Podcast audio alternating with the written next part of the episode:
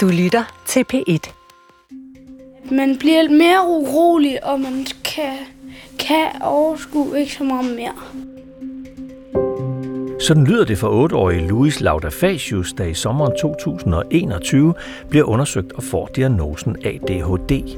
Det betyder, at han nu får medicin og har skiftet skole, og om lidt kan du høre, hvordan familien har oplevet at stå meget alene med håndteringen af den diagnose.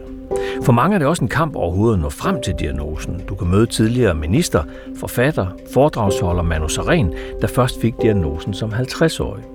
Og så er vi en tur forbi Restrup på Vestjylland, hvor flere med ADHD mødes og deler deres erfaringer. Øh, man har rigtig svært ved at koncentrere sig. Og det, det forstår de andre ikke i ens klasse, fordi de tænker bare sådan, mm, så kig dog væk fra dem. Nej, det kan jeg jo ikke. Det er mere spændende, end det læreren siger. Så kan man komme herned, så er der nogle andre børn, der også lige forstår.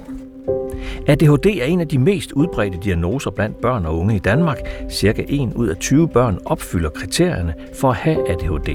Men hvorfor er der sket den her voldsomme stigning i antallet, der får diagnosen? Hvad er forklaringen på det?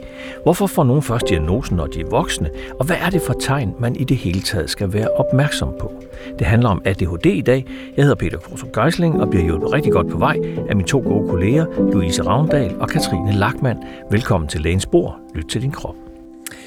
Her i Lægens Bord, der er vi jo i gang med en række programmer, der handler om sindet på den ene eller på den anden måde, fordi vi i DR har valgt at sætte ekstra fokus på det område i 2023. Så det gør vi også i dag hvor det skal handle om ADHD. ADHD det er ikke en psykisk sygdom, men i stedet en udviklingsforstyrrelse af for eksempel vores opmærksomhed og aktivitet. Men vi har alligevel taget den med, fordi det handler om hjernen, personligheden og om vores sind. ADHD som årsag til støtte i folkeskolen er steget fra næsten 6% i 2015 til knap 9% i 2021. Antallet af danskere mellem 25 og 44 år, der bruger ADHD-medicin, er mere end fordoblet i løbet af de seneste 10 år. Der er set et boom af voksne med ADHD. Derfor har jeg inviteret to rigtig dygtige eksperter i studiet på hver deres måde. Manu Seren fik diagnosen af ADHD, da han var 50 år. Vi kender ham alle sammen som tidligere socialminister, forfatter, foredragsholder og nu også som formand for ADHD-foreningen. Den anden, det er Jakob Ørnberg, speciallæge i børne- og ungdomspsykiatri, og Jakobs hverdag den er så fyldt med børn og unge, der bliver undersøgt og udredt for blandt andet ADHD. Rigtig hjertelig velkommen til jer begge to. Tak. tak. Ifølge Psykiatrifonden, så er antallet af børn og unge under 18 år med diagnosen ADHD mere end tredoblet i Danmark de seneste 10 år. Jakob, Hvorfor er det sådan? Jamen, det er jo et rigtig godt spørgsmål, øh, men øh, det er der faktisk nogle gode forklaringer på. Øh, først og fremmest så øh, ved vi meget, meget mere om, hvad det vil sige at have ADHD. ADHD er jo rigtig svært at få øje på, fordi man kan jo ikke sige, at man har nogle mærkelige eller sære symptomer. Alle kender, at man kan være lidt ufokuseret eller glemsom eller sådan noget. Øh, men når man har ADHD, så har man det big time, kan man sige, ikke?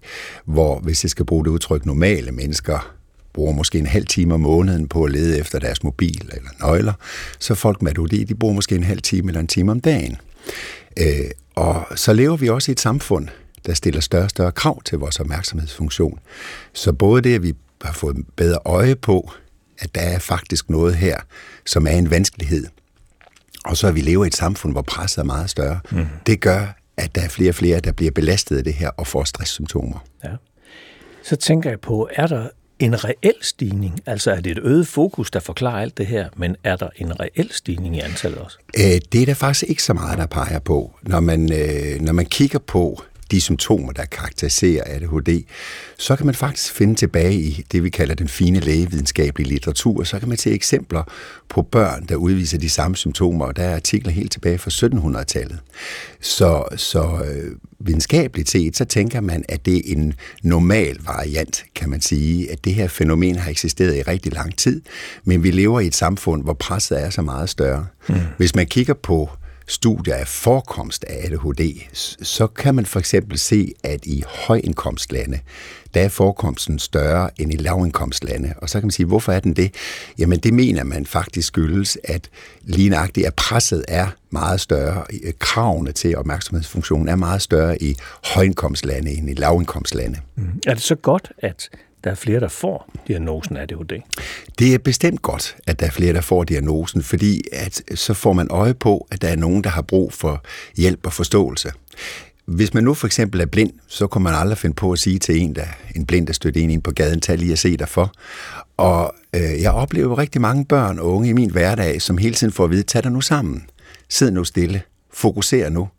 Og det er faktisk lige så dumt øh, at sige til en med ADHD, som det er at sige til en blind, tag lige at se dig for. Ja, Manu, du står og nikker. Ja, det, ja, det gør jeg.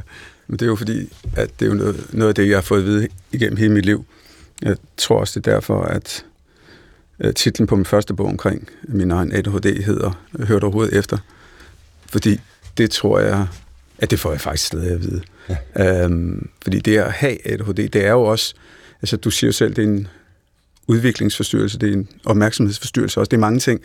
Øhm, og nogle gange, når jeg skal beskrive det meget kort, så, så prøver jeg at beskrive det som om, at det er, at jeg har 10 antenner åbne, hvor alting rører ind. Øh, jeg kan ikke filtrere, hvor andre øh, har fem antenner åbne. Og det er jo så derfor, at øh, ting fanger vores opmærksomhed, bevægelser rundt omkring. Øhm, det er derfor, at det kan være svært at koncentrere sig. Øhm, og det er jo også derfor, at vi ud over presset, som Jakob også nævner, øh, som jeg tror også er årsagen til, at vi ser så mange, men også, at der er bare flere forstyrrelser i vores samfund. Øh, mobiltelefoner og lyskryds og mennesker over det hele. Og det, det fanger i hvert fald min opmærksomhed, så jeg får ikke øh, muligheden for at, at give min hjerne den pause, som den skal have. Nej, og det kan man jo mærke, altså hvis man tager en sort-hvid film fra, fra 1950'erne med Karl Stegger og og, og Arthur Jensen på gården, ikke? Sådan en sort-hvid film. Tempoet i sådan en sort-hvid film er altså et andet end de der Die Hard 8 ja. med Bruce Willis, vi sender lørdag og søndag. Men prøv at høre, du skal jo bare se Vinterby Øster, som jeg gjorde med min femårige datter her i december måned. Det er jo et helt andet tempo end øh, børnefjernsyn i dag. Julekalenderen fra i år, præcis. Ja. Og som du siger, men så har du skrevet flere bøger om ADHD, for eksempel den, der hedder Hører du overhovedet efter, om dine egne personlige erfaringer med at blive diagnostiseret med ADHD som voksen, og senest også den bog, der hedder Der er for meget i mit hoved, hvor børn og unge fortæller om ADHD, de fortæller deres historie. Hvad har gjort størst indtryk på dig i de fortællinger?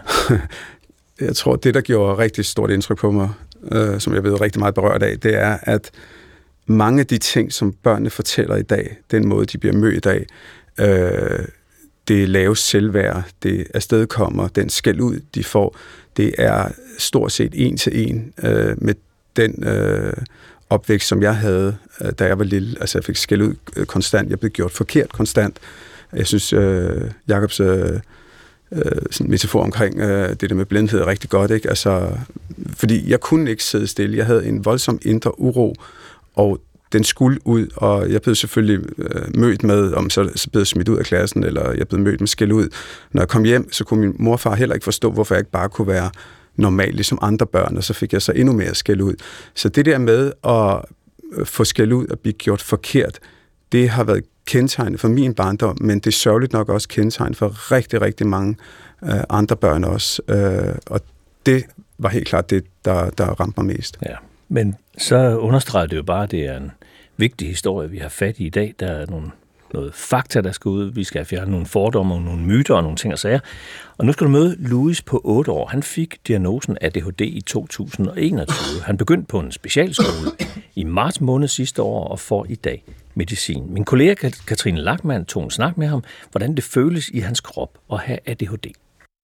Ja, øhm, det er sådan, at man bliver mere urolig, og man kan, kan overskue ikke så meget mere. Så man bliver lidt sådan urolig, siger du, ja. og man ikke kan overskue så meget mere. Oplever du nogle gange, at ADHD kan være noget, der, du synes, der giver dig lidt problemer? Ja, nogle gange. Hvad kan det så være for nogle problemer? At jeg har lidt værre med, hvis jeg nu gik på en folkeskole, som jeg har gjort, så kunne det være, at jeg havde lidt mere svære med at lave opgaver med nogle af tingene. Dengang du så gik i den almindelige folkeskole, og du oplevede, at det var lidt sværere, hvordan havde du det så inde i kroppen? Lidt irriterende. Var der nogen af de andre, der så så det, din lærer eller de andre, der sad i klassen, at du synes det var lidt svært? Ja, øhm, det gjorde en, som der havde været min støttepædagog derovre, og så min anden støttepædagog også. som der hjalp mig. Kan du huske, hvad de hjalp dig med? Ja, de hjalp mig med, så det var lidt lettere. Kunne du godt lide at gå i folkeskolen? Mm, Jamen, jeg, det er dem, jeg kender allerbedst. Men nu har jeg snart også gået, når det her år slut, har jeg også gået på den, det, øhm, den skole, jeg går på nu, lige så lang tid. Men der var også lidt flere, som jeg kendte. Fordi, øh, som jeg kendte i forvejen. Fordi jeg har spillet fodboldkamp mod dem. Så der var nogle gode venner i klassen? Ja. Det var der. Men i den nye skole, ved du, hvorfor du går i den nye skole så? For at få bedre, og jeg, der er flere, flere, mm, flere voksne, som der kan hjælpe mig. Kan du så mærke, at det er bedre at gå i den nye skole, som er en special skole, Ja. end før? Ja, det kan jeg meget. Hvad er det, du kan mærke, der er bedre? At der er flere omkring mig voksne og sådan noget, som der vil hjælpe mig rigtig meget. Betyder det så, at du, når du sidder i skolen og skal lave en opgave, eller læse, eller hvad I nu skal lave i skolen, at du så synes, det er lidt nemmere end tidligere? Ja. Og måske er det også fordi, jeg tager piller. Ja, for dengang du fik at vide, at du havde det her ADHD, så fik du også noget medicin. Så hvad er det, der gør efter du har fået medicin? Hvordan kan du så mærke det inde i kroppen, at det er blevet anderledes? Jeg kan, jeg kan ikke helt huske det, for jeg har fortalt det til mine forældre, men jeg kan ikke helt huske, hvad jeg sagde til dem. Kan du huske, om dengang du gik i den anden skole, om du nogle gange følte, du var lidt anderledes end de andre børn? Ja. Jeg, jeg synes på den måde, at jeg synes for anderledes, det var, at jeg heller ikke kunne lide så høje lyde, og der var rigtig høje lyde over.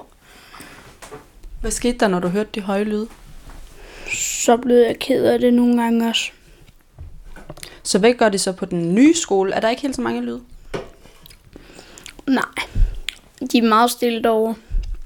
Ja, Men altså, når, man, leger- når vi leger derovre, så er der lidt, lidt larm, men det er kun, hvis der er... Det er kun om sommeren, der er mest larm, synes jeg. Bliver du nogle gange mere træt, eller øh, har lige brug for at gå ind for det dig gør jeg. Det gør jeg rigtig meget. Okay. Betyder det så, at du er nødt til nogle gange at gå lidt tidligere i seng, eller handler det om, at jeg skal lige ind på mit værelse og have lidt ro, eller hvad betyder det, at du bliver lidt mere træt? Jeg tror bare, jeg lige skal have lidt fred. Og så er jeg klar igen. Ja, vi har alle sammen brug for lidt fred en gang imellem. Men nu, hvad tænker du, når du hører Louis' historie? Jamen, den flugter rigtig meget med altså alle dem, jeg taler med, både i ADHD-foreningen, nu kender jeg ham også faktisk, han var med i min bog også, øh, fordi at det der, det, der går igen, det er, at mange af de børn, de holder fast på sig selv igennem hele dagen, og når de så kommer hjem, så bryder de faktisk sammen, og det er helt bogstaveligt talt. De bryder sammen, de græder, fordi de kan ikke mere, fordi indtrykkene er så voldsomme. Og som en af børnene også sagde i min bog, som også øh, berørte mig rigtig meget, vi, vi ved egentlig godt, at vi ikke er de børn, vi, min mor og far egentlig gerne vil have. Mm. Prøv at tænke på, det er den følelse og viden som, og, og tanke, som børnene går med, at de ikke er en del af i går så en normaliteten også. Så de bærer på helt vildt meget. Mm. Og det gør det jo bare endnu vigtigere, at, at man så får fortalt de børn og hjulpet de børn med at fortælle, at det her, det er kun en variation. Jakob, symptomerne. Hvad er det for nogle symptomer, vi alle sammen skal være opmærksomme på ved ADHD? Det, der er rigtig svært med ADHD, det er, at det, man kan sige, hvad betyder det her opmærksomhedsvanskeligheder? Det betyder så, nu bruger jeg sådan lidt kluntet ord, funktionelt. Altså, hvad betyder det for ens trivsel og ens funktionsniveau? Det betyder, at man har en lavere stresstærskel. Så det skal ikke så meget til, før man bliver stresset. Og stresssymptomer kan være rigtig mange. Øh, når man har været belastet igennem lang tid. Jeg plejer at sige, hvis nu skolen er et cykelløb, øh, så når man er ADHD, så sidder man på en cykel med fladedæk. Det er der ikke så mange, der kan se, men det kan man godt mærke, når man sidder på cyklen. Og Louis her for eksempel, han skal træde ekstra hårdt i pedalerne for at holde hastigheden. Og så er det, som Manu siger, når man så kommer hjem fra skole, han er, som man nok vil sige på nordjysk, godt opdraget, ikke? så han opfører sig ordentligt i skolen. Og så falder man fuldstændig sammen, når man kommer hjem. Så man bliver overbelastet. Og hvad er det? Jamen, når man bliver overbelastet gennem lang tid, så kan man, det er lidt grov inddeling at lave nu, så kan man vende det indad og sige, jeg duer ikke til noget, jeg er ingenting værd. Altså man bliver angst, man bliver depressiv og negativ over for sig selv, eller man kan vente ud af og sige, det er alle de andre, der er, undskyld mig, nogle røvhuller, ikke også? Og så, så der er de to variationer, men, men rigtig mange børn og unge kommer faktisk med brede belastningssymptomer, som tristhed, som angst, som adfærdsforstyrrelser eller skoleværing. Og, og, og der skal vi psykiater og samfund og, og skole også øh, være meget bedre til at se under de der belastningssymptomer sige, hvad ligger der nedenunder? Hvad handler det her om? Mm. Men der kan man jo sige, de kan skyldes mange ting. Alle, der har børn, ved, at børn har gode perioder i deres liv, og perioder, hvor de føler sig mast af tiden, og af ting og sager, der sker i samværet med de andre i klassen, osv. osv. Hvornår er det så, at forældre skal søge hjælp på det her område? Hvad skal det, der til? Det, det er nemlig det er et rigtig godt spørgsmål, og, og man kan sige, øh, øh, det der er karakteristisk for folk, der har ADHD, det er, at det er en kronisk stresstilstand. Det er en kronisk ustabilitet. Det er noget, man er født med. Så øh, jeg, når der kommer nogle børn og unge ind til mig i min klinik, der har det skidt, så spørger jeg dem altid, har du altid haft det sådan? Når jeg spørger ind til symptomer, kender du det her? Hvis jeg snakker med dig for to-tre år siden, var det lidt det samme. Og så vil rigtig mange børn og forældre til børn med ADHD, de vil sidde og nægge og sige, ja, det her mønster så vi faktisk også øh, for to-tre år siden. Mm-hmm. Forskel på drenge og pigerne? Ja, forskellen er lidt, kan man sige, som jeg sagde før, og det er en meget grov kategorisering, jeg laver nu. Og jeg må sige, desværre på mit kønsvejen, så er piger lidt bedre til at opføre sig ordentligt, end mænd er. Fordi at øh, piger med ADHD, når de bliver belastet, så vender de det indad. Så de vil typisk sidde der og, og slå sig selv i hovedet og være de lidt stille, for sagte piger i klassen, og så laver man ikke ballader, så er det rigtig dejligt. Drenge, de er lidt mere de eksternaliserer, de vender det ud af. Så de larmer og forstyrrer mere. Så derfor ved vi, at forekomsten af ADHD hos drenge og piger, den er faktisk ens. Men vi får hurtigere øje på drengene, fordi de larmer og laver ballader. Ballade, men, men pigerne, der sidder stille og får sagt, der gemmer sig, det er først senere, at vi får øje på dem. Mm. Men din barndom, hvordan oplevede du det, at du ikke, du, du, du, du havde nogle problemer, du havde det ikke særlig godt, men du vidste ikke, at det var ADHD, du havde. Hvordan, hvordan var den barndom? Øhm, altså, vi overlever vores barndom. Langt de fleste af os. Øh, og så er det, vi... Øh, og det gør vi med masser af strategier også. Øh, jeg havde det... Øh, øh altså, jeg vidste jo ikke... Når man oplever noget, så tænker man, sådan er livet jo. Sådan er det bare for mig. Og, øh, øh og det, der så sker, det er jo, at øh, mit liv, det, det gik som det gjorde med den skal ud og de ting, jeg lige har fortalt. Men så sker der også det, at jeg sådan helt intuitivt også begynder at lave strategier for at overleve. Og en af strategierne var faktisk at være lidt og gå for mig selv, hvilket er også meget typisk for øh, børn med ADHD. En anden strategi var, at øh, jeg kunne godt mærke, at den der larm, der var, den, øh, den gik ind og, og stressede mig faktisk meget rigtigt, som Jakob siger også, det er noget af det vigtigste, det er stressreduktion, ikke? reducere stressen. Så jeg søgte mig øh, oftest på biblioteket, og så sad jeg der i flere timer om dagen og læste, og også drømte mig væk også. Det er også igen øh, meget typisk for, for børn med ADHD. Øh, jeg blev ikke opdaget, fordi øh, noget af det, jeg også har været overrasket over, er øh, stadigvæk, det er, hvor bredt et spektre ADHD det kommer i. Vi kommer i så mange forskellige udgaver.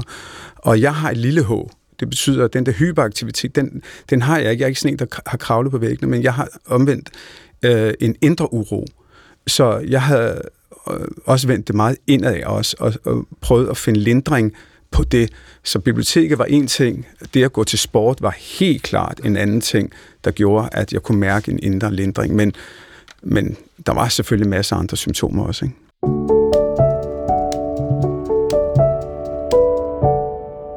Du lytter til Lænsborg og lytter til din krop, hvor det i dag handler om ADHD, en af de mest udbredte diagnoser blandt børn og unge i Danmark. Få procent af danske børn og unge er i behandling for ADHD, men man vurderer, at i hvert fald cirka 5 procent har symptomerne på det. Og antallet af danskere mellem 25 og 44 år, der bruger ADHD-medicin, er mere end fordoblet i løbet af de seneste 10 år. Jeg har to gæster i studiet. Jakob Ørnberg, speciallæge i børne- og ungdomspsykiatri men hverdag fyldt med børn og unge, der bliver udredt, udredt for, om de har ADHD, og Manus Ren, tidligere socialminister, forfatter, foredragsholder og nu også formand for ADHD-foreningen. Og man, du fik jo selv ADHD-diagnosen som 50-årig. Hvilken reaktion ser du, når forældre får at vide, at deres barn har ADHD? Men øhm, øh, modsat hvad folk tror, så bliver de sådan set ikke ked af det. De bliver Øh, meget lettet over det, fordi de har også en intuitiv følelse og en fornemmelse af mange år tidligere, at der er et eller andet, som lige ikke helt spiller. Og så har de prøvet at få hjælp igennem rigtig lang tid, når de så først får hjælpen og en diagnose, så er det lidt ligesom en lettelse, fordi så kan de hænge deres bekymringer op på noget. Og, og det tror jeg, de fleste kan genkende også, ikke? det der med, okay, så er det, så er det derfor. Så, så det er ikke sådan, øh, som mange tror, som jeg også oplever omkring de fordomme, der er omkring øh, diagnoser og forældre, det er, at øh, forældre bare søger diagnoser for at få øh, medicin eller ro til deres børn.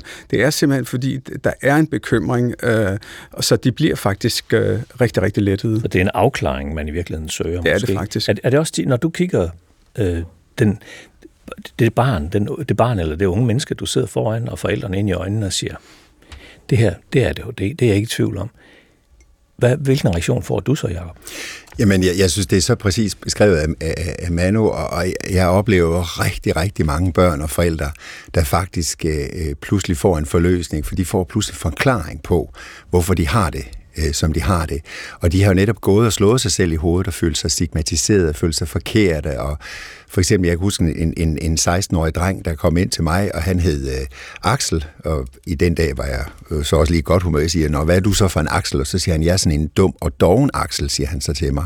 Og da vi så fik ham udredt, så fandt vi ud af, at hans begavelse var faktisk over normalniveauet, og vi fandt også ud af, at han havde stjerne meget af ADD, så han havde simpelthen, han sad på en cykel med fuldstændig flade dæk, ikke? Og det var jo en kæmpe lettelse for ham. Han skulle ikke gå og tænke på sig selv som, som dum længere, og, og han var faktisk heller ikke doven. Mm. Så, så det kan bibringe folk øh, øh, en meget bedre forståelse. Og så er der lige en ting, jeg også vil sige, for jeg synes, det er meget præcis det, som Manu siger, at... Øh, at man skal vide som forældre, som barn, når man har fået diagnosen, så kan man ikke læne sig tilbage. Så er det først, man som forældre skal trække i arbejdstøjet, for så skal man reflektere meget mere over den måde, man opdrager sine børn på. Man skal være meget mere bevidst. Det er ikke noget med, at man kan læne sig tilbage i en sofa og sige, nu klarer psykiateren bare resten med medicin. Nej, så er det først der, at man skal træde i karakter som forældre. Ja. Og apropos forældre, nu skal du høre Louises mor, Michelle Lauda Facius fortælle, hvordan hun begyndte at få øje på nogle symptomer, for familien havde længe tænkt, at noget var lidt anderledes ved Louis. Louis var 14 dage gammel, da det var, at vi tænkte, at der var nok noget øh, anderledes ved ham her. Han øh, skreg helt vildt meget, øh, og faktisk hele det første år havde han så meget motorisk uro, øh, så han faktisk blev svøbt indtil han skulle starte, øh, prøve at starte i noget institution der omkring øh, et års alderen. Så ja, vi har vidst det længe, at der var noget. Og kan du prøve at beskrive sådan helt præcis, hvad det var, I kunne se ved ham, udover at han sådan var motorisk urolig? Hvad var det helt præcis, han gjorde? Jamen, han øh, lå bare og fægtede med arme og ben, og han øh, havde svært ved at sove. Han sov lure af 35 minutter ad gangen, og det gjorde han øh, hele døgnet rundt, havde mange opvågninger. Og på det tidspunkt, der havde vi øh, jo sundhedsplejerske på, og var, hun var meget sådan hjalp os meget med at forklare omkring, at vi skulle prøve at skærme ham, og ikke at have så mange indtryk og sådan noget, fordi man tænkte, at det simpelthen også var ren overstimulering, noget af det. Så, så ja, og så sov han kun, når barnvognen den kørte. Hvad var det, han gjorde herhjemme i børnehavealderen, som, hvor I kunne se, at han er meget motorisk urolig?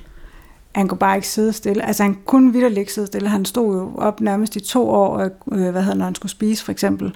Og nogle dage havde han bare svært ved at være i en øh, sammenhæng, også som familie ved, ved måltiderne, så var han nødt til at spise alene, for ellers så kunne han simpelthen ikke spise noget som helst.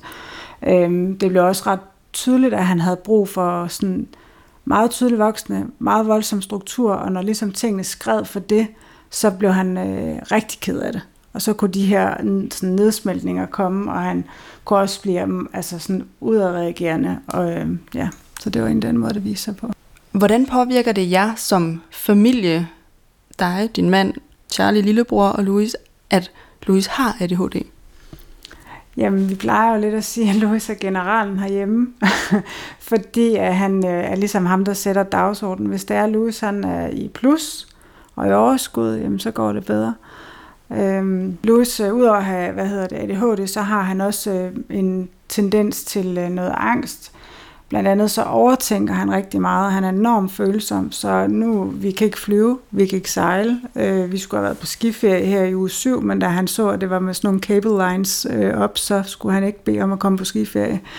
Så, øh, så, så det er sådan nogle helt basale ting, øh, kan vi ikke. Vi skal altid vurdere, hvor meget vi kan i weekenderne. Alting er skemalagt. Øh, hvem der putter, hvem der henter, øh, hvem der... Øh, og hvis vi skal noget i weekenderne, for eksempel til en fødselsdag, så er det som regel altid lørdag. Vi skal helst ikke noget søndag, fordi så skal der kunne være mulighed for at kunne lade batterierne op, inden at der starter en ny uge. Så, ja. Hvad sker der med Louise, hvis det er, I siger, ja, men vi er nødt til at flyve på ferie, eller vi skal både til fødselsdag lørdag og søndag. Hvad sker der så? Jamen, øh, så har vi bare et barn. Han vil gå fuldstændig baglås, hvis vi skal flyve. Så det er slet ikke en mulighed. Altså, øh, og hvis det er, at vi skal flere ting i weekenden, så får vi altid sådan regningen, hvis man kan sige det sådan, eller hvis han har været ude og blive passet hos hans mormor, så på bagkant af det, så vil han altid være mega træt, og han vil være mm, lidt til tårer, og være ked af det, og nogle gange også øh, have hovedpine, faktisk. Han har jo så fået, eller han får jo nu medicin. Hvad betyder det? Øhm, hele skiftet fra, at han kom ud på specialskolen her for et øh, års tid siden, og nu medicin, det har i hvert fald øh, betydet for os, at vi har en dreng, der er mere rolig, og han er mm, i hvert fald i noget mere overskud, også i hverdagene. Hvilket betyder, at han kan, altså han kan simpelthen mere. Øh, han kan gå til fodbold, det er han virkelig glad for. Han har mere overskud, og han kan bedre sådan klare, hvis det er, vi sådan en weekend, vi ikke skal noget sådan, vi spontant siger, skal vi købe og spise en is, så er han blevet mere omstillingsparat, hvis man kan sige det sådan. Så det har, det har betydet noget. Ja, en familie, der altså hurtigt mærker, at et eller andet er anderledes ved Louis, og den hjælp, som Louis nu har fået med, i det her tilfælde medicin og en specialskole, det har hjulpet ham, så han kan nogle flere ting i dag. Men når du får først diagnosen som 50-årig, havde dine forældre også mistanke om, at alt ikke var, som det skulle være? Altså, nej, det, ja, det, ja, ja, helt klart. Altså, de troede jo bare, at jeg var en eller anden, øh, du ved, uartig dreng, eller du ved, fucked op i hovedet, eller altså sådan, det, slet ikke i den der du omkring, der var noget galt med mig. Altså, og sådan var tilgangen måske øh, meget mere dengang i 70'erne og i 80'erne også, ikke? Altså, jeg var jo bare en ballademager, der ikke kunne opføre mig ordentligt, og det var også det, jeg fik at vide, altså morgen, midt aften, så der var ikke en, eller lad mig sige det på en anden måde. Der var ikke den der pædagogiske forståelse af, Nå, Noget af dine forældre, så, altså, jeg ved ikke, om du har dine forældre nu, har de oplevet de, da du fik diagnosen? Så? Nej, desværre ikke. Begge mine forældre er, er, er døde, øh, men, øh, men de, de oplevede helt klart, at øh, især op gennem mit voksenliv også, altså, hvor, altså, hvor, altså, hvor forvirrende jeg kunne være nogle gange. Ikke? Altså igen, det er sådan en organisk størrelse at have ADHD, øh, og Altså nogle gange så kan øh, det at have ADHD blive forværret af ens øh, omgivelser, fordi at øh, det er med til at presse en. Det kan være stressen, det kan være mange andre ting. Ikke? Og så kommer symptomerne i langt højere grad også. Øh, og jeg synes, at øh, hele det her med Louis, det, det beskriver det rigtig øh, fint. Helt det der med, at han skal have det at vide. Altså, og det, det giver så meget mening, ikke? også for mig. Øh, jeg, skal, jeg skal vide tingene. Og det, der er aller, allermest øh, interessant altså, og påfaldende også, det er, som Louis Michel også fortæller, at man betaler prisen på efterkrav. Jeg bliver ved med at betale prisen på efterkrav, og det gør alle med ADHD, fordi det er sådan en voldsom kraft, man har inde i sig, øh, forstået på den måde, at ens impulsivitet kan få en til at gøre alt muligt, og man kan ikke sige nej. Og man mærker det ikke. Jeg mærker ikke mig selv. Men når der så er gået et stykke tid, og sådan har hele mit liv været, mm. så er det, jeg falder sammen, og det ser folk ikke. Når de ser på mit CV, så tænker de, hold kæft, du har været en succes, du har gjort alt muligt. Og det har jeg også. Men ligesom Louis og andre, både børn og voksne med ADHD, når så døren er lukket derhjemme, mm. det er der, jeg betaler prisen. Så noget af det handler om, som de også fortæller, det er at lave mestringsstrategier omkring sit eget liv. Det er ikke at bringe sig selv i de situationer. Og til trods for, at jeg er ekspert, og jeg coacher folk med ADHD og alt muligt, så sker det. Mm. Hvorfor får man ADHD, Jacob? Jamen, øh, jamen, det ved man faktisk rigtig meget om. Øh, og og det, det er jo sådan, som man også siger, at der er jo rigtig mange faktorer, der påvirker en. Men hovedårsagen, mener man, og det viser al videnskab i dag, det er faktisk aflighed det er faktisk noget, man har arvet fra sin far eller sin mor. Og, og hvis man sådan skal prøve at gøre det op i tal, så kan man sige, at, at, at øh, der er en arvelighedsfaktor på en, en, en 80-85 procent, så det betyder, det siger sig selv nærmest ikke, at, at, at næsten, altså helt klart primærårsagen til ADHD, det er, det er arvelighed i det. Mm. Behandlingen så? Øh, Hvilke muligheder er der? Ja, jamen, der er jo rigtig mange muligheder for behandling. Først og fremmest, og det synes jeg også, Manu kommer ind på, så er det vigtigt med forståelse. At omgivelserne forstår, at det her, det er ikke noget, man vågner ikke om morgenen som barn og tænker, nu skal jeg bare være enormt irriterende og forstyrre alle og genere alle. Men at man forstår, at det er et, et barn, et ung, et voksen på overarbejde her. Så forståelse hos forældre og skole er det allervigtigste. Og så står vi i en situation faktisk, hvor vi har en enorm effektiv medicinsk behandling. Hvis man kigger på sådan den her medicinske behandlingseffektivitet, så er den også enormt høj. Den gør en kæmpe forskel. Det er der masser af undersøgelser, der viser. Men nu din øh, ADHD, brik i dit liv, fordi man er jo aldrig sin sygdom. Det er jo et af de vigtigste pointer. Altså, lidelser og forstyrrelser eller sygdomme og ting, og så er jo bare en brik i vores puslespil som menneske, men den brik, der hedder ADHD hos dig, har det været en hemsko, eller har det været en gevinst i dit liv? Jamen, det har været begge dele, det er der ingen tvivl om, fordi man kan ikke se øh, sort-hvidt på det. Øh, det har været en hemsko på den måde, at øh, der er meget, som jeg har må sige nej til i de perioder, hvor jeg har været udmattet. Øh, der har været øh, ting, jeg ikke har nyt. Altså, jeg har mistet venskaber, jeg har mistet øh, næsten sige ægteskaber også på det, fordi at øh, det, det er alt det dårlige, fordi vi er også overrepræsenteret på alle de dårlige statistikker også, ikke? Altså, men så er der alt det gode, øh, og det gode er jo, at for det første så, øh, vi siger jo aldrig nej, vi siger jo altid ja. Altså, vi siger også altid ja til en god fest, og vi er altid nogle sjove kærester, og der er fuld knald på. Og så kan vi hyperfokusere. Altså, jeg kan sidde og skrive en bog på, på meget, meget kort tid. Øh, jeg har skrevet 28 bøger, jeg er ved at skrive nummer 29, og jeg har været minister og haft seks ministerier på en gang. Jeg har, jeg har, jeg har lavet simpelthen så meget, og det er så, det, det er så den ting, vi kan. Uh, vi kan være kreative af en anden verden. Altså, idéerne popper ud af, af knolden på os. Så det, det handler om, det er jo at, at prøve at inddæmme det gode, og, og så prøve at skrue ned for, for og, og, og, hvad hedder det, og, og inddæmme det, det, det dårlige, der, der, der følger med, fordi det er der også.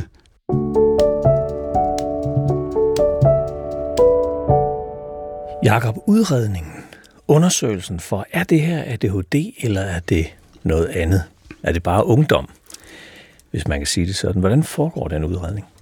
Jamen, øh, det, det, generelt er en, en, en udredning jo meget, meget grundig, fordi som du også selv sagde tidligere i programmet, der kan være mange forskellige årsager til, at børn og unge kommer med stresssymptomer og mistrives. Ikke?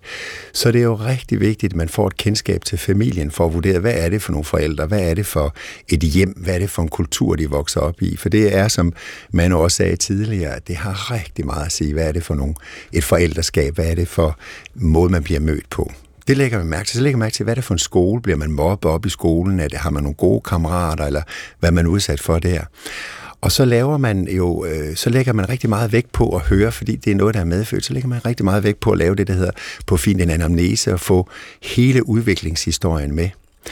Og oftest så for børn og unge, fordi der skal man være ekstra grundig, så laver vi også nogle psykologiske undersøgelser, hvor vi simpelthen ser, hvordan fungerer din hjerne. Og det har vi jo rigtig meget erfaring med at se, hvordan er din hukommelsesfunktion, din koncentrationsfunktion. Men, men psykiatri er ikke matematik, så det er en masse puslespilbrikker, vi skal lægge sammen. Og så noget erfaring oveni for ja, den, der sidder i den anden. Det, det må jeg jo så desværre sige, eller ikke desværre, men det må jeg så sige, nu har jeg arbejdet med det her i snart 15-20 år, ikke? og jeg kan, jeg kan lugte folk på ADHD med lang afstand ja. nu. Ikke? Ja. Så, så, så, og det er jo noget med mønstergenkendelse simpelthen. Ja. Ligesom vi andre, vi kan se, hvis vi har en blomst derhjemme, der trænger til vand. Andre kan ikke se, at den mangler vand, men vi kan se det selv. Fuldstændig. Lidt på samme måde. Fuldstændig. Er, er, er vi alle sammen gode nok til at henvise til dig? Øh, og kollegerne. Ja, nu kommer jeg til at sige to modsatrettede ting, fordi som menneske vil jeg sige, det, det, det, hvis ens børn har det skidt, så er det første, man skal gøre, det er bestemt ikke at gå til en børn- og psykiater, fordi jeg er ikke interesseret i, at alle børn og unge skal psykiatriseres, vel?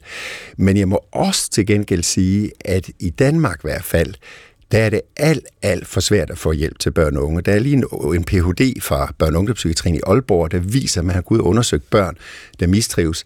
I det gennemsnitlige for børn og unge med psykiske vanskeligheder, der går der seks år fra forældrene bliver bekymret, til de kommer ind i psykiatrien. Seks år. Ja. Hvem er skurken? Ja, hvem er skurken? Jamen det er, nu er det altid dejligt at passe, pege på en skurk, men skurken er simpelthen, at vi i samfundet, og i psykiatrien, og i PPR, og i, i, i skole, ikke er dygtige nok til at få hjulpet de her børn. Der er alt for meget sniksnak udenom. Og jeg kan mærke, det er lige så det bobler i dig, når du hører det, Manu. Jamen, jeg prøver at holde fast i mig selv og, og slukke den tidligere politiker. øh, og, øh, men, men, men det er et problem, og altså, ud over tallene, så skal vi bare huske, at bag de tal, der ligger jo faktisk nogle børn, som har det rigtig skidt, som går derhjemme og ikke er sammen med deres venner. Øh, Um, og de kan ikke være i, en, i, et, i, i den almindelige skole, som de gerne vil. Uh, så, så det er jo menneskeskæbner også, uh, der er. Og grund til, at jeg selvfølgelig bliver berørt af det, det er fordi, jeg taler med dem jo. Mm. Uh, og og det, det, jeg, synes, jeg, synes, jeg synes simpelthen, det er skamligt for at være Og det, når du taler om PPR, så, Jacob, så er det, der hedder pædagogisk psykologisk rådgivning. Altså, man beder om hjælp i skolen sammen med kommunen gennem PPR, skulle man så helst gerne sætte skub i den her proces, så man finder ud af, hvordan det her barn får det bedre. Manu, du hører tilfældigt en podcast ja. om en voksen med ADHD, ja. mens, du er i, mens du sidder i Barcelona. Ja, ja. Hvad, hvad, hvad der sker der? Jamen, øh, jeg har igennem mange år øh, haft en eller anden mærkelig følelse i kroppen. Og lige, sige, det, lige det her, jeg siger, det er, er så generelt for voksne med ADHD, øh, og især dem, der ikke har fået en diagnose, at man har en eller anden følelse af mærkelighed, øh, at man ikke rigtig hører til, og man har en masse nederlag med i, øh, i bagagen også. Og så er det jo klart, at når man har det sådan, så søger man jo forklaringer, og det gør vi alle sammen på sin egen tilstand, sin væren. Og det gjorde jeg også, og jeg, altså, jeg var simpelthen ved at køre surt i, øh, i den mærkelighed. Ikke? Altså, hvorfor kunne jeg ikke bare være i gåsøjne almindelig? Hvorfor kunne jeg ikke bare være ligesom alle andre? Og, øh, og så flygtede jeg derned og sad og, og lyttede til en podcast, og jeg kunne bare huske lige, da jeg hørte en fortælle om, øh, hvordan det er at have ADHD, der tænker jeg bare, at det er jo det. Og det er jo også derfor, det er så vigtigt at med sådan en udsendelse her også, at, man, at vi kommer ud med det, ikke? fordi der er, der er så mange, der lytter til det. Og det er jo ikke ens betydende med, at jeg så bliver, jeg kan give mig selv en diagnose, så er det det, jeg har. Altså det, jeg gjorde, det var, at jeg tog til en, øh, en psykiater og, og fik en tid relativt hurtigt. Og jeg er rigtig glad for, at Jakob siger, øh, og sagde før, at det, den der udredning, det sker med en grundighed. Fordi der er mange, der har en eller anden forestilling om, at man bare går til en psykiater og får en, en diagnose. Det gør man ikke. Det er en meget, meget grundig udredning. Altså, jeg talt både med en psykiater og en psykolog og, og så videre.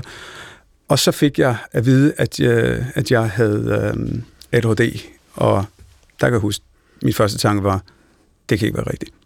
Øh, fordi at jeg tænkte sådan, ting, som små drenge har, ikke? så for første gang nogensinde føler du dig sådan rigtig set ja. som helt menneske. Ja.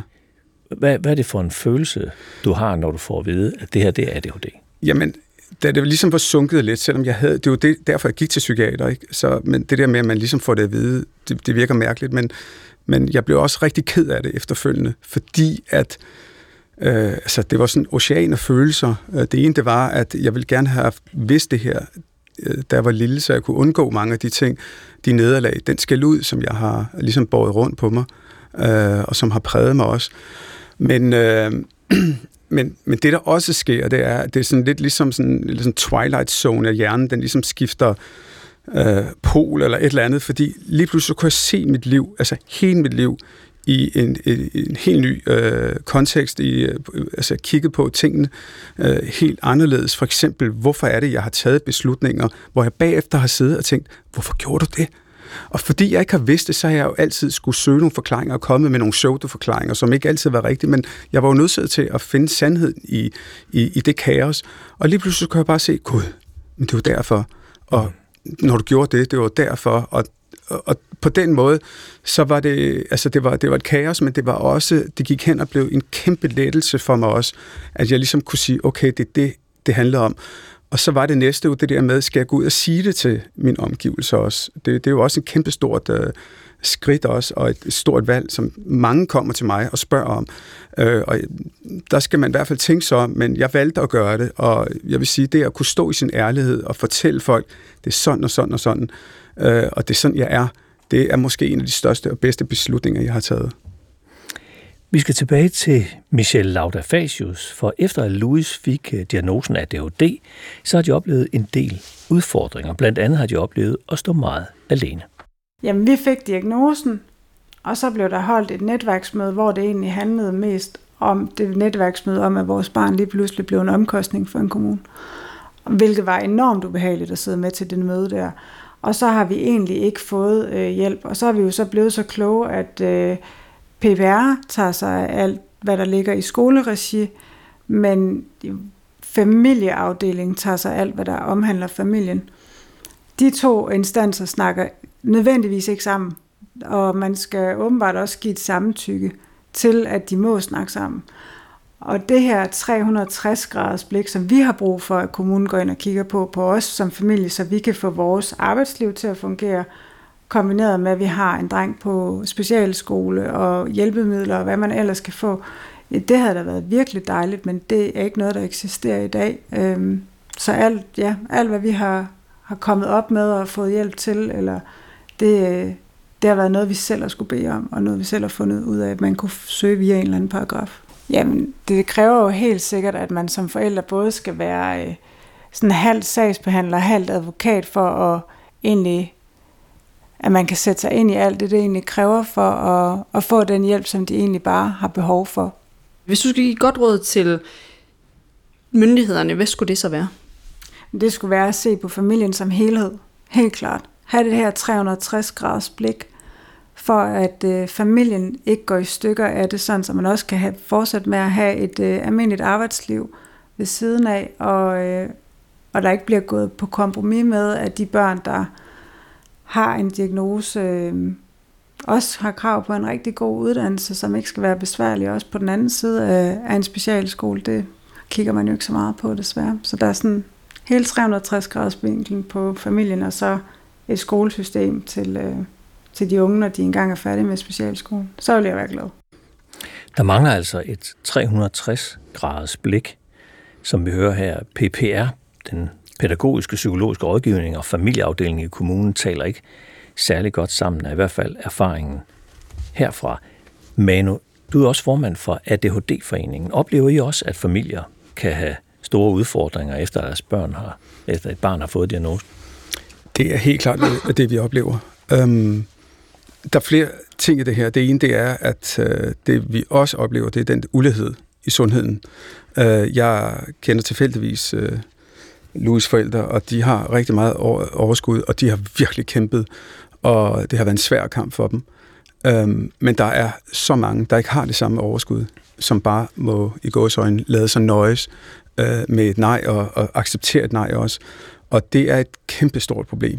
Øhm, så jeg synes, at lige præcis øh, den fortælling, der er omkring dem, det er, det er, det er meget symptomatisk for, for mange af de familier, der, der kontakter os også, som gerne vil have hjælp, som ikke føler, at de bliver hørt. Og øh, altså, jeg kunne komme med simpelthen så mange øh, indspark i det her, men bare et, der bare lige dukker op, det er, at fordi at det der med, prøv at tænke på, at man får at vide, at man, man er en omkostning lige pludselig for kommunen. Det er helt vildt. Ikke? Man har et barn, som, som mistrives, man vil gerne have hjælp, så får man det at vide. Øh, og i tillæg til det, der er der jo nogen, der får at vide, ja, men, øh, altså, hvor der sidder en helt almindelig socialrådgiver og en sagsbehandler og, og, og prøver at, at sige, prøv at, jeg er ikke sikker på, at din, dit barn har øh, ADHD. Altså, det, det, du, du har, ja, Fuld, jeg kan også opleve ja. det. det. Så det er helt vildt. Øh, og, og derfor så er det bare en kamp for rigtig, rigtig, rigtig mange forældre. Det var lige så du hoppede i studiet, Jacob. Ja, ja. Jeg tror, at der serien kunne høre, du hoppede. Ja, ja. Lytterne. Og, og, og, du, jeg, jeg har jo øh, selv en, en klinik, og der har jeg faktisk ansat øh, en, en socialrådgiver også, fordi at øh, jeg, altså de her familier, det her parkeringsvagt Danmark, vi lever i efterhånden, ikke, hvor, hvor, hvor der ikke er nogen, der, hvor man bare er ude på at nakke hinanden, lige ved at sige, ikke, så øh, øh, så er der jo rigtig mange familier, der bliver lost i det her system. Og, og der er nemlig brug for en helhedsorientering. Og, og det, der også sådan piner mig lidt ind i det her, det er faktisk, for at sige det på nordjysk, det er en rigtig dårlig forretning ikke at behandle de her folk ordentligt. Der er meget gedin undersøgelser, faktisk der udgår fra Danmark, der viser, at det koster det danske samfund over 3 milliarder om året ikke at behandle voksne med ADHD. Altså, man kunne tjene rigtig mange penge på at få behandlet folk ordentligt.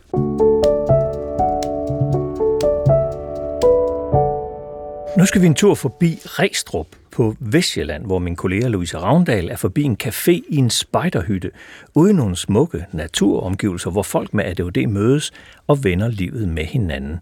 Det er Heidi Falk Brandt fra den lokale ADHD-forening, der gør det muligt for dem, der har lyst til at mødes her hver tirsdag, og Louise taler med nogle af dem, der er kommet, om hvad caféen betyder for dem.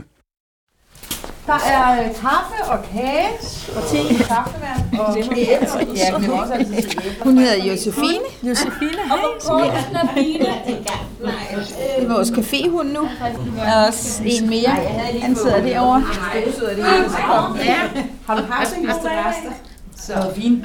Jeg har fundet min tirsdagsmor. Har du været til ridning? Øh, jeg hedder Laura, og jeg er 25 år gammel. Og du kom lige flyvende ind ad døren. Hvor kommer du fra lige nu? Jamen, jeg kommer fra arbejde. Øh, Jeg arbejder som vikar ude på en specialskole.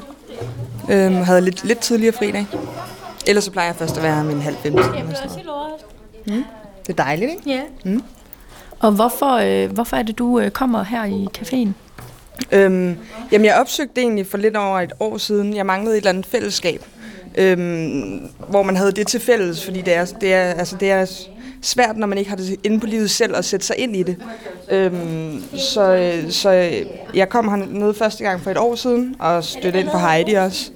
Og så er jeg bare hængt ved, fordi det gør noget helt, øh, det gør noget helt særligt inden i en, at man har det til fælles, og man tænker ikke over, øh, hvad man gør, eller hvad man får sagt, eller hvordan man agerer. Det er som om de der blokader nogle gange, sådan, de, de, de er der ikke længere, når man har, har fællesskabet om det. Og nu er I 9-10 stykker her, kan jeg se. Hvad betyder, altså, det er jo meget forskellige øh, aldre også, der ja. har. Gør det også noget? Det gør det helt bestemt, fordi altså, det der med at kunne spare med nogen, der har det mere livserfaring og har oplevet en masse andre ting, det giver faktisk også en masse, at man kan snakke sammen på kryds og tværs. Nogen, der er jævnaldrende, lidt yngre og lidt ældre, og, og uden at fornærme nogen meget ældre også. Men, øh, Men, øh, ja, hvor kigger hun hen? Ja, ja. Det må, I- hvis I føler jer truffet, så øh, måske der. Ja, men det, gi- det, giver, altså, det giver en fed dynamik. Hvad er det, du sidder og har gang i herovre? Jeg syr sko. Hvad var det? Det lyder lidt mærkeligt. Øh, bare nogle nøgleringe, så vil jeg sælge dem. Christina sidder altid med noget. Og kreativ. Du, du finder jeg ikke aldrig, hvor hun ikke er kreativ. Jo, jo, jo.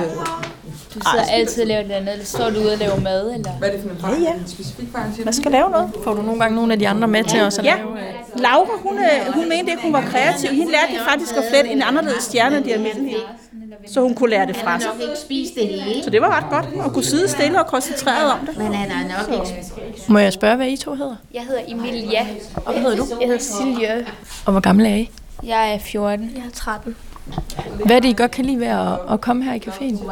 Det er hyggeligt. Der er jo forskellige at snakke med om om skolen eller fritid og sådan noget.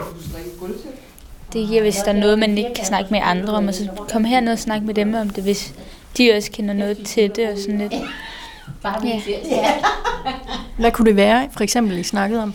Øh, man har rigtig svært ved at koncentrere sig, som i, altså man sidder der er en sommerfugl. Og det, det forstår de andre ikke i ens klasse, fordi de tænker bare sådan lidt, så kig dog væk fra dem. Nej, det kan jeg jo ikke. Det er mere spændende, end det læreren siger. Så kan man komme herned, så er der nogle andre børn, der også lige forstår. Og hvad betyder det, at de forstår, hvordan du har det? Øhm, de oplever garanteret det selv, fordi da, da jeg var mindre, der kunne jeg kunne øh, ikke fokusere på den der lærer der. Hun blev lidt sur på mig ret tit. Og, og når man så kommer ned og snakker med hende, sådan, hvad har du så lavet i dag? Jamen, jeg har ikke helt forstået, hvad læreren sagde, for jeg kunne ikke fokusere. Så man næsten. Så kan man godt sådan lidt kende selv. Snit. Du har heller ikke lært så meget i dag. Det har jeg heller ikke. Og der bliver også lyttet til en, hvis man siger et andet, så bliver lyttet og kommer altså god sådan kritik igen. Hvad kan I bedst lide at lave, når jeg har? Øh, snak med folk. Ja. Så går man rundt og laver lidt forskellige ting. Så om sommer, der er vi meget ude, og der har været meget rollespil og bålhygge og sådan noget. Og så er det det, man laver. Så har vi haft kreative ting med julepynt og alt muligt. Vil du ikke lige vise mig det rum, der du lige har været nede i? Jeg vil med. Jeg vil med.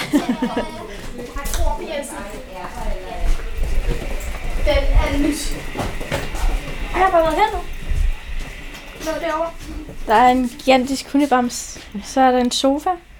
Så er der nogle ting, hvor der er spil på. Så er der vores bord. Midt i hele rummet. Jeg hedder Anna. Anna, og hvor gammel er du? Øh, bliver snart 15. Her om 8 måneder. Og hvorfor er det, du lige gik herned lige før? Jeg gik bare. Jeg er ikke, der er ikke rigtig nogen behov for at sige det, fordi jeg ved, at hvis man går, så er det for at få en pause. Og hvad er det så, det her rum hernede giver dig? Øh, det giver mig ro for det der. Når jeg har haft en hård dag, så kommer jeg herned, så er jeg glad. Jeg tror meget, det er det her med, at det er mine venner. Det er ting, jeg har det sådan rart med at være sammen med. Det er også det eneste sted, hvor jeg faktisk møder mennesker, fordi jeg kommer ikke rigtig så meget ud. Det eneste sted, jeg er, det er ude at handle, og derhjemme og her. Og så på min skole. Det er primært, fordi jeg har nogle andre udfordringer, andet, mm, blandt andet øh, psykose og ADHD. Og så har jeg bare svært ved for mange mennesker. Og så har jeg lidt svært med at navigere med mennesker i min egen alder. Så der er det her sted også meget lettere for mig at være, fordi der er ældre mennesker. Der er det lidt lettere at tage en samtale og komme ind i. Og hvad betyder det fællesskab for dig? Det betyder nok alt. Du skal ikke sidde der og grine, mand.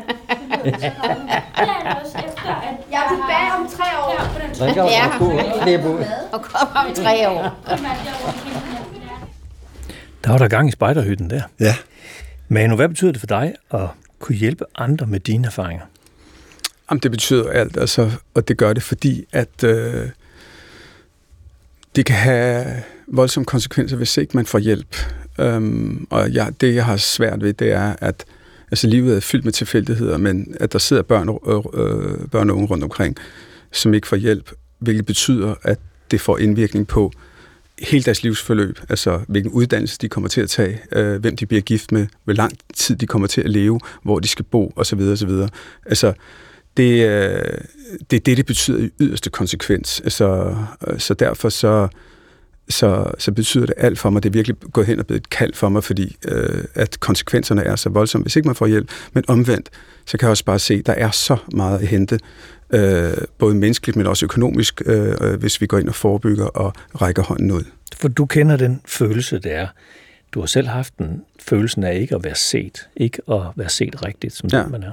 Ja, ja altså, men, men det, er jo, det er jo mere den der sådan mærkelighed, øh, den der, jeg hører ikke til nogen steder, og så også de konsekvenser, der er, og det, det er der bare, øh, altså, øh, jeg nævnte lige hurtigt tidligere også, ikke, men altså, der er jo, altså, hvis vi tager børn og unge øh, og voksne også, altså, der er en overrepræsentation af ondt i maven og angst og øh, mistrivsel og, og så videre, så videre. og det, det går jo ind og sætter sig. Øh, der er også... Øh, øh, hele det der med, at øh, altså det, det kan gå ud over øh, forhold, og det kan gå ud over arbejdspladser og så videre, og man, man drifter rundt også, så man betaler virkelig en, øh, en høj mental pris for det her også. Der er jo en masse, altså, der er en masse ting, der følger med, når man har ADHD, men for rigtig mange, så er der også nogle sekundært øh, ved det, symptomer også, som er angst, depressioner og spiseforstyrrelser og, og så videre, så videre. Og, og misbrug. Alt, og misbrug også, ja i øvrigt, det har vi slet ikke snakket om, for at dulme sig selv, så, så der er virkelig, virkelig mange øh, øh sideudfordringer øh, også.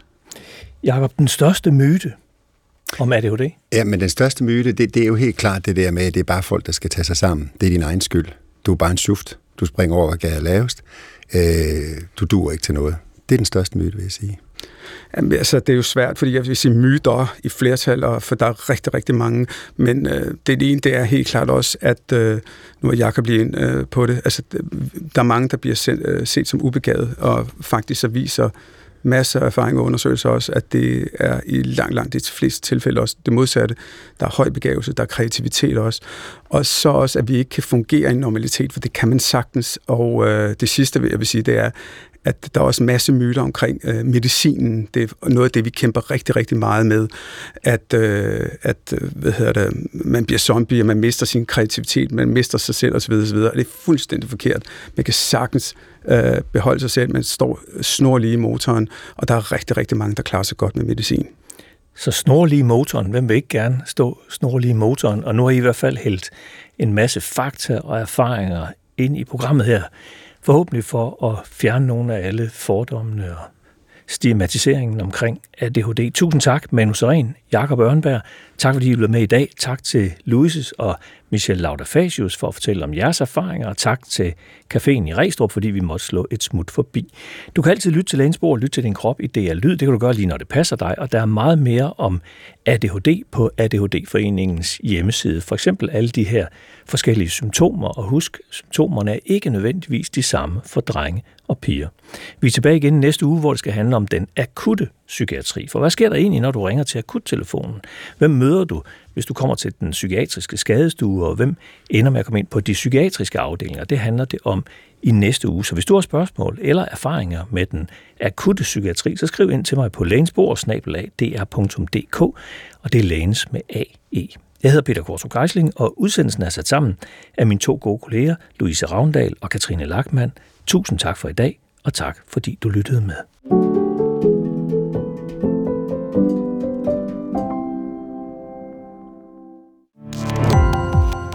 Gå på opdagelse i alle DR's podcast og radioprogrammer. I appen DR Lyd.